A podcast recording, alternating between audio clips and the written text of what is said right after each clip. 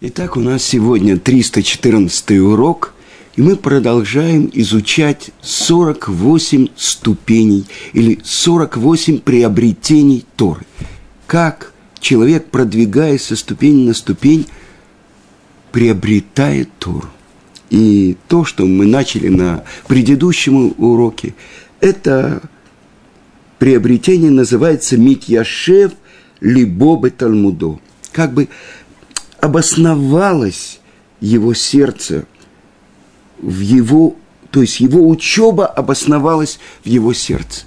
И то, что мы учили раньше, то, что у, в первой Мишне, в первой главе Пиркей Авот, поучение отцов, сказано «Вегеву метуним бадин» и будьте осмотрительны, медлительны даже при вынесении решения. И объясняет там Рабейну Йона, один из э, первых комментаторов Талмуда, что то, что мы учим из этого, что когда человек должен вынести решение по суду, чтобы он не выносил решение на основании первого, что пришло ему в голову, но медлительно, обоснованно, как бы взвешивая все «за» и «против». А если он будет выносить решение торопливо, он называется преступником.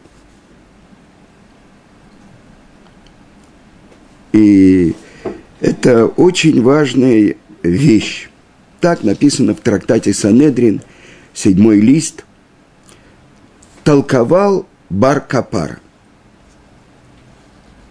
Откуда учат мудрецы, будьте осмотрительны, осторожны или медлительны при вынесении решения. И сказано рядом, э, не поднимайся по ступеням. Каких ступ... Какие ступени? Это те решения, ступени при вынесении решения, когда ты должен решать, как твое э, решение по поводу суда. То есть ты должен очень глубоко и обоснованно выносить свое решение.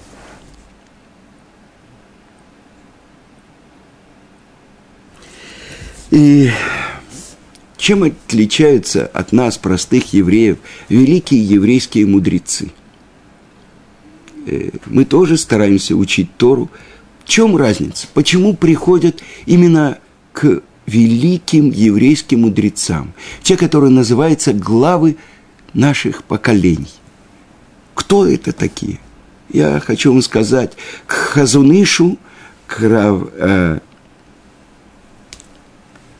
Карелицу приходили главы Ешив со всего Израиля и задавали свои вопросы. Я присутствовал, я был на уроке Рош-Ешивы Ор-Самех больше тридцати лет тому назад, и он говорил, что когда я прихожу, пришел к Аврааму Ишаю, Карелицу, к Хазон Ишу, э, и он сказал, давай пройдемся, у меня сейчас есть время.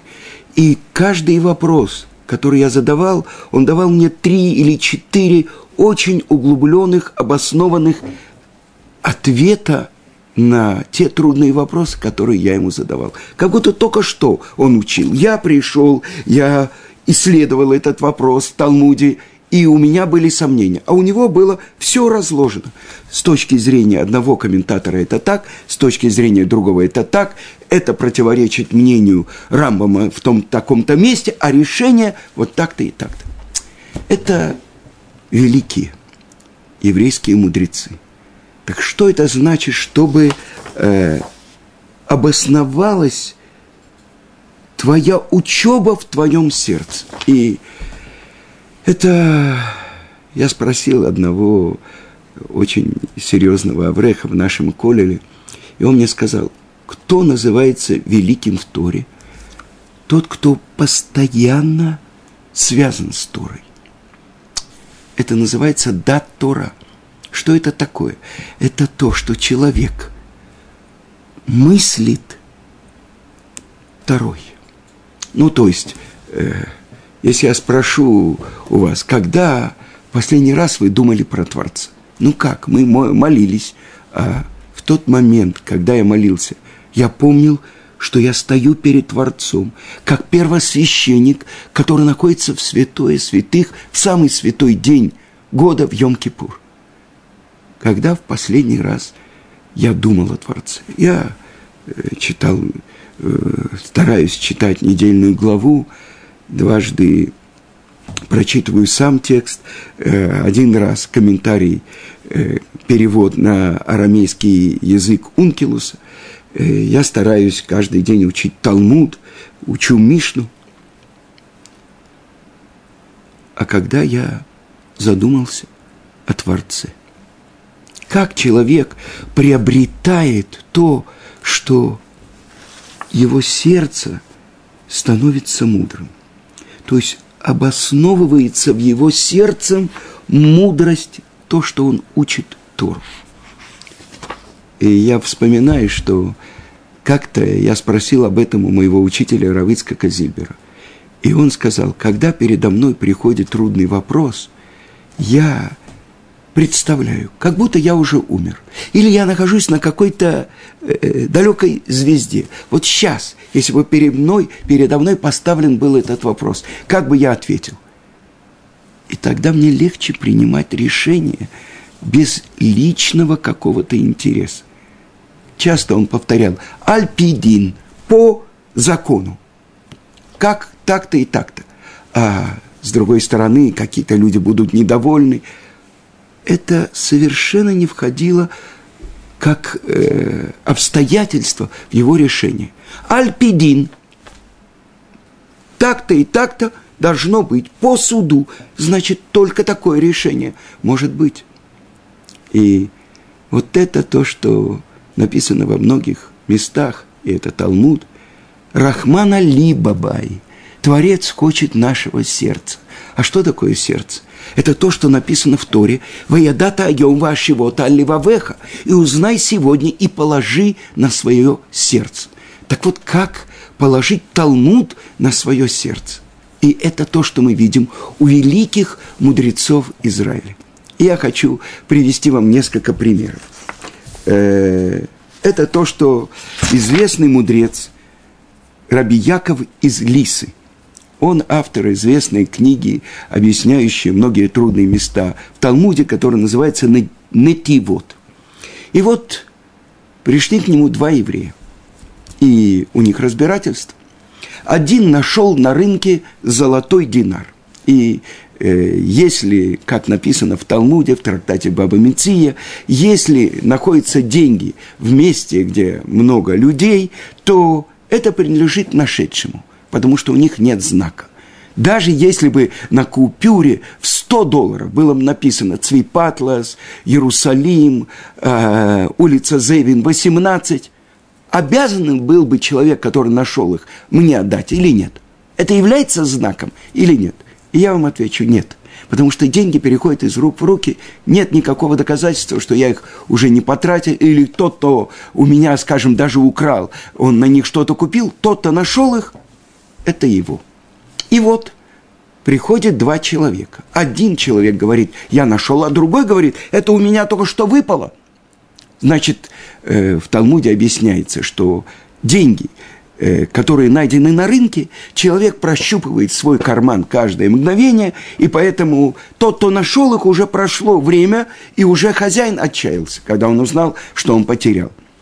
Так говорит в Талмуде, в трактате Баба Меция, в главе Элю Мециес, это находки Рав Ицкак. Поэтому деньги без знака, можно их брать себе.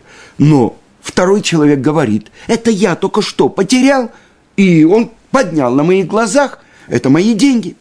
И это вопрос. Потому что мы постановили, там спор между Абай и Ровы, «Июш шеломи дат, гавиюш оло гавиюш». Отчаяние без знания хозяина является отчаянием или нет? Рова говорит, является, а Абай говорит, нет. Если у нас нет точного знания, что хозяин отчаялся, даже предмет без знака я не могу брать себе. И вот это вопрос. И как же Рав Яков из Лиса его решает? он вывел, сказал выйти в другую комнату тому, кто говорит, что это он потерял, и начал громко говорить с тем, кто нашел. И вот он понимал, что тот, кто вышел в соседнюю комнату, он будет прислушиваться, о чем они говорят. И вот этот э, э, Рав Яков, он говорит нашедшему: «Дай мне свой динар». И давайте, давай посмотрим, нет ли у него э, какого-то особенного знака. Если бы на этом динаре был особенный знак, который знает только хозяин, то по этому знаку нужно было бы его вернуть. О! И тут продолжает Рав громко говорить: «Я смотрю, на этом динаре возле такой-то буквы есть маленькая дырочка. А сейчас я спрошу у того, кто говорит, что это его, это его или нет, а ты выйди». И вот входит тот человек, который говорит, что это он потерял, и спрашивает: «Скажи, пожалуйста, на твоем золотом динаре был какой-то особенный знак или нет?» «Конечно был», — говорит этот. «Вот у такой-то э, буквы рядом с ней находится маленькая дырочка». «Ты уверен?» «Абсолютно, такой мой динар». И тогда Рав Яков из Лиса протянул ему этот золотой динар и сказал: «Посмотри, на этом динаре нет никакой дырочки. Значит, это не твой динар. Иди на рынок и ищи свой». Так, это мудрость еврейского мудреца. Он увидел, что это второй обманщик и хочет э, присвоить себе. И это Талмуд говорит, то, что там, на рынке, а, если двое нашли талит одновременно. И, может быть, этот талит находился на углу. И, может быть, действительно, каждый из них увидел... Это не талит, а кусок ткани. И каждый пошел, и одновременно они под, подняли. Тогда, как говорит суд, то, что каждый из них клянется, что нет у него хотя бы половины, и они делят ровно эту ткань. Потому что два говорят, они могут быть абсолютно правы. Но я хочу вам рассказать еще один случай. И это случай, который... произошел с известным тоже мудрецом Гаоном Рав Шломо Клюгером. И случай был такой, что у одного человека был огромный погреб с винными бочками, и у него был один э, работник, который многие годы э, собирал плату и складывал кошелек. И вот перед субботой этот работник спустился в винный погреб и свой кошелек, наполненный э, большими деньгами, которые он собирал, может быть, на свадьбу, э, положил между бочками. Когда прошла суббота, он пришел, и там ничего не оказалось. Он где не искал, он помнил, где он положил, и его кошелька не было. И тогда он пришел к великому мудрецу, который жил в их городе, Гаону Рав Шломо Клюгеру, и сказал, что он подозревает только хозяина. Почему? Потому что только у него и у хозяина э, были ключи от этого винного погреба. И хозяин вызвал, э, вызвал э, Гаон Рав Шломо Клюгер этого хозяина, и тот, естественно, отрицал и говорил, что это не может быть. «Хорошо», – сказал Гаон, «тогда я должен объявить, что все твое вино является яин-несах». Что это значит? Так постановили мудрецы, что если вино, которое могут, до которого может дотронуться нееврей, является запрещенным. И если ты говоришь, что это не ты забрал этот кошелек, тогда, наверное, какой-то нееврей спустился в этот подвал, наверное, украл у тебя ключи от этого подвала, винного погреба, и тогда он мог открывать любые бочонки, и тогда все это вино запрещено евреям. И этот хозяин винного погреба понял, что он потеряет все свое имущество.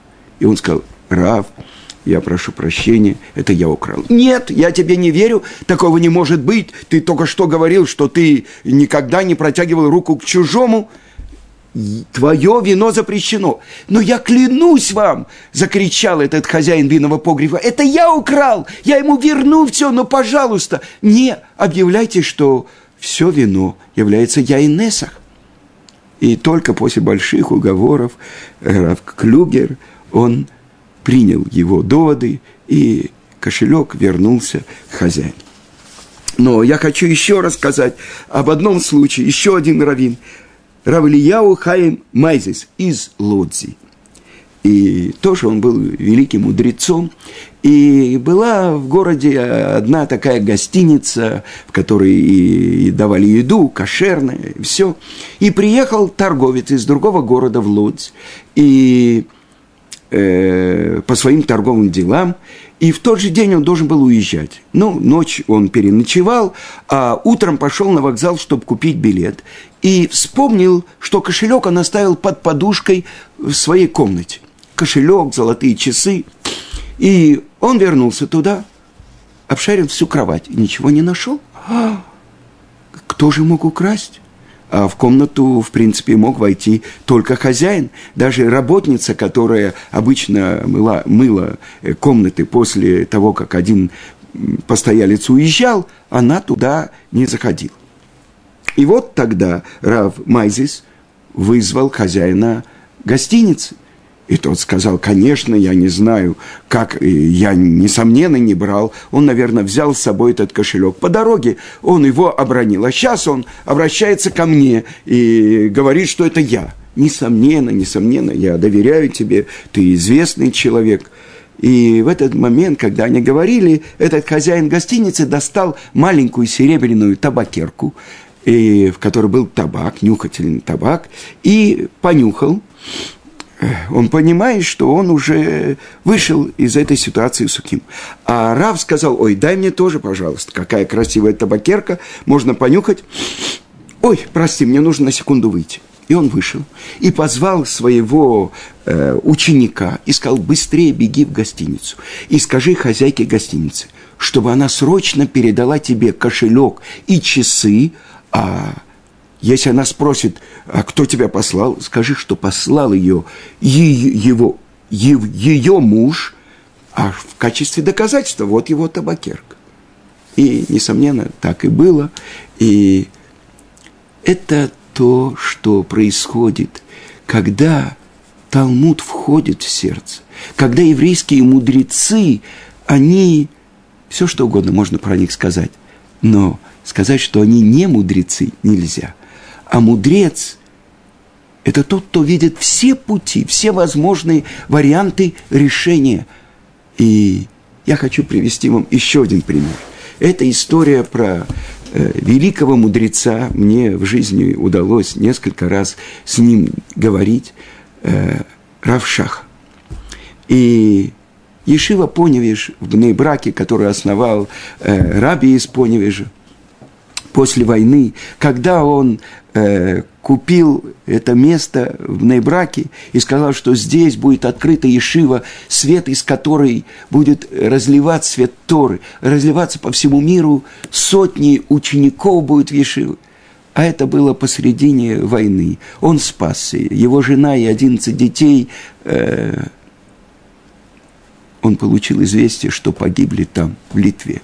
Так многие говорили, ну, немножко не в порядке рав, он большой рав, но он пришел к хозяину лавочки, которая была рядом с ним, и сказал, что если сейчас он будет отпускать ему в кредит, а у него было три ученика, то когда у него будет ешива и будет сотни учеников, он будет покупать только у него. И он снял маленькую, лаву, маленькую будочку э, сапожника. Сапожник э, э, заболел, и он снимал у него. И там началась учеба.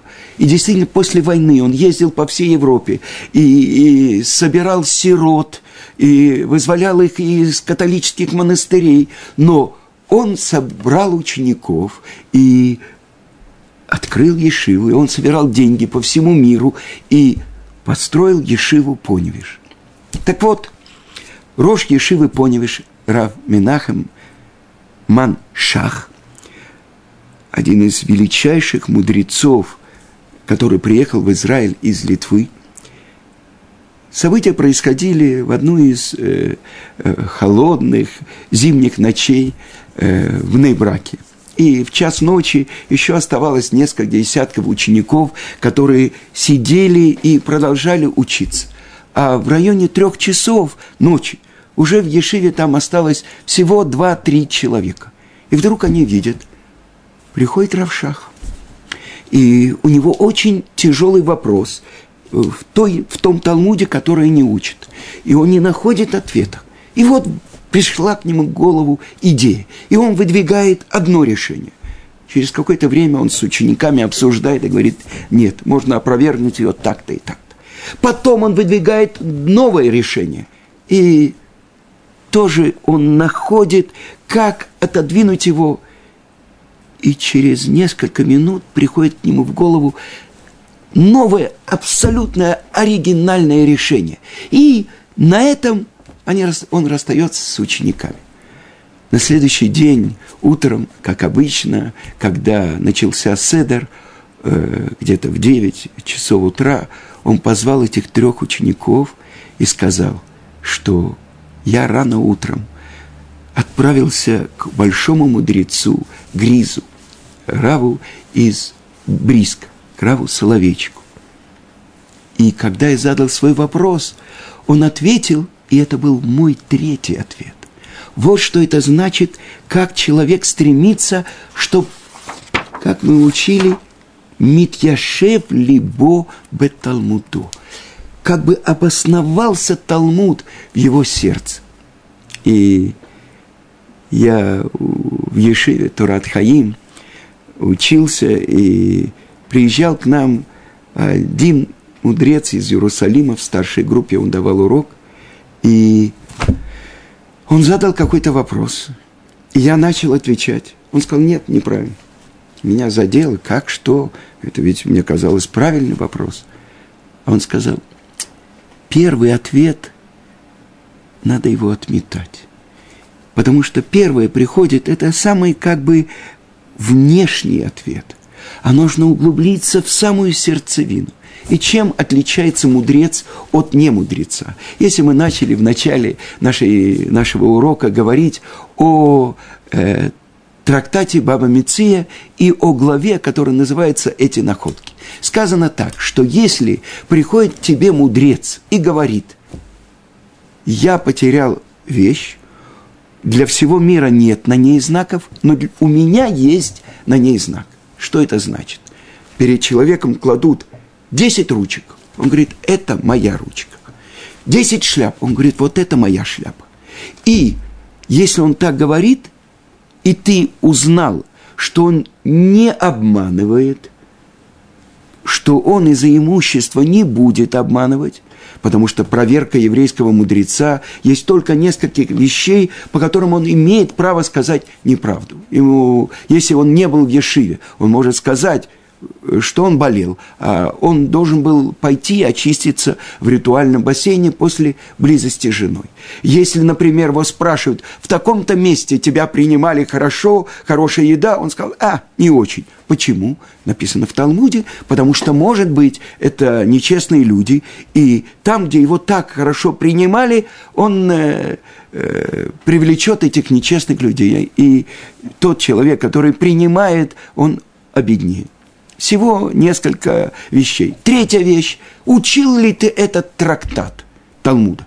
Человек может сказать, я не учил. Почему? Чтобы не было у него гордыни. Если он изменяет, только в... неправду говорит, только в этих трех вещах, Тора ему разрешила. И тогда ты должен ему отдать. Ну почему отдать? Любому другому человеку я должен дать на основании знака.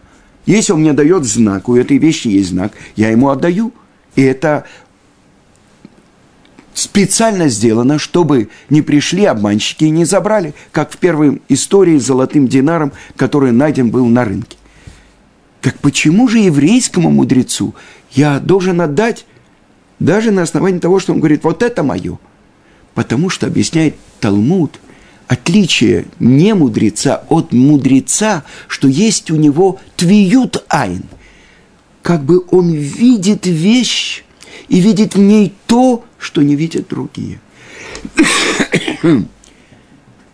еврейский мудрец, он смотрит глубже, чем поверхностный взгляд любого простого человека. Как называется неученый еврей в Талмуде? Ам-Аарец. Что это такое? Народ земли. Это же один человек. Я слышал, как объясняет это Гаон Рамши Шапира. Этот человек, он как бы целый народ. То есть он самодостаточен. То, как он понимает, то, как он живет, это самый правильный путь. И поэтому, говорят наши мудрецы, то, что мы учили, «Эн амаарец хасид». Не может быть вот такой человек, который самодостаточен. Быть хасидом, то есть делать из любви к Творцу, потому что он не знает, ему кажется, что он делает правильно, а он может полностью нарушать закон. Так вот, еврейский мудрец, как он называется у нас? Талмид хахам. И мы уже учили, кто называется у нас мудрецом? Тот, кто учится у каждого человека. Тот, кто любит мудрость, а не себя, источник мудрости. И в этом принципиальное отличие. Если человек возносит себя высоко, он не будет учиться у того, кто, по его мнению, меньше его понимает. А мы уже говорили, что каждый человек, он единственный. И каждый человек пришел, чтобы раскрыть именно свою Тору в мире. И вот это то, что открывается еврейскому мудрецу. Если я знаю, что в этом месте есть еврейский мудрец, и я нашел предмет, у которого нет знака, я должен объявить, что, может быть, это потерял еврейский мудрец. А он знает, что это именно его вещь, потому что у него для всего мира в этом предмете нет знака, а для него есть. И вот это то, что мы видим. Самый высший пик достижения человека в мире, когда он реализовал то, ради чего он пришел в этот мир. Каждый еврей, есть у него свое место в Торе. То есть, если он трудится, чтобы раскрыть свою Тору в мире, он реализовался. И это то, что сказано здесь, когда Талмуд обоснован в его сердце. Это то, что говорится, сегодня узнай и положи на свое сердце. Рахмана ли бабай, Творец ждет нашего сердца. Но сердце, наполненное мудростью, оно наполнено любовью и трепетом перед Творцом. И тогда такое сердце может помогать другим евреям найти правильный путь и не сбиться с пути. Потому что, говорит Талмуд, кто такие цари? Это еврейские мудрецы, которые прежде всего управляют своим сердцем. Сердце их наполнено любовью и трепетом к Творцу, а это и есть мудрость. Что такое мудрость? Это трепет перед Творцом. Так вот, это тот, кто положил Талмуд на, своего, на свое сердце. Его Тора обоснована, его решения обоснованы. Он может помочь другим евреям и направить их по прямому пути. И это имя, которое получает избранный из працев Яаков, он получает имя Исраэль, Яшар, Кель, тот идет прямо с Творцом. И это то, что мы учим из этой ступени. Положи Талмуд на свое сердце. Всего хорошего.